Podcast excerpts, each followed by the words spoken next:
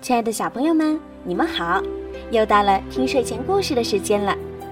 今天呀，小鱼姐姐要接着给你们讲《尼尔斯企鹅旅行记》的第五集——鹤舞表演大会上发生的事儿。在救黑老鼠事件中，尼尔斯的行为感动了白鹳。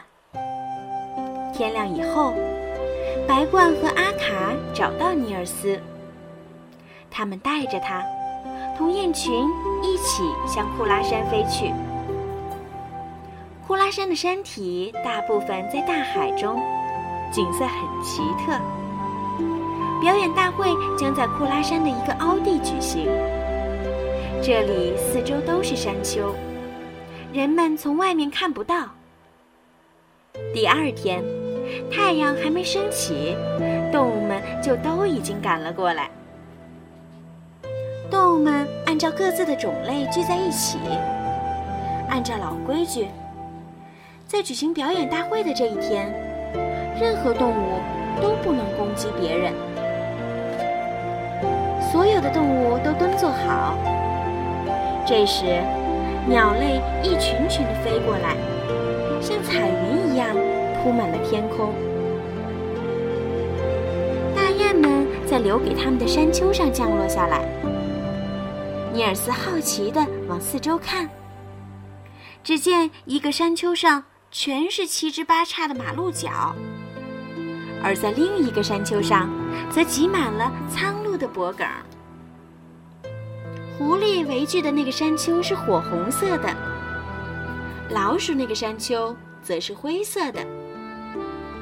有个山丘上布满了黑色的渡鸦，它们一直在快乐地啼叫。另一个山丘上是活泼的云雀，它们接连不断地跃向空中，欢快地歌唱。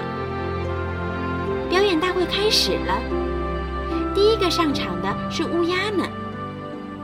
不过，他们的舞蹈并不好看。乌鸦们一跳完，山兔们就上场了。它们一边向前奔跑，一边做各种各样的动作。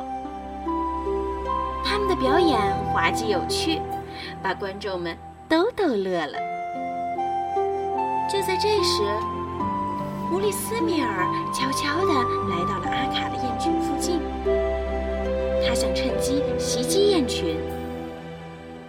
这时，一只大雁看到了斯米尔，便大声地叫道：“小心啊，大雁们！”大雁们听到警报，一下子都飞了起来。斯米尔气急败坏地扑向报信的大雁，一口把它咬死了。斯米尔马上就被一大群狐狸团团包围起来。由于斯米尔破坏了表演大会的和平气氛，他将被逐出斯康奈，再也不能在斯康奈平原生活了。表演大会并没有因此而中断，动物们。都等着最精彩的节目——鹤的舞蹈呢。大鹤们开始表演了，它们做出各种各样漂亮而优雅的动作，让动物们看得眼花缭乱。只有看过鹤跳舞才明白，表演大会为什么用鹤的名字来命名。鹤的舞蹈像有魔力一般，吸引着。观众，好了，小朋友，今天的故事就讲到这儿啦。你们是不是很期待《尼尔斯企鹅旅行记》的第六集呢？那就记得每天都关注儿童睡前精选故事，听小鱼姐姐讲故事吧。好了，孩子们，晚安。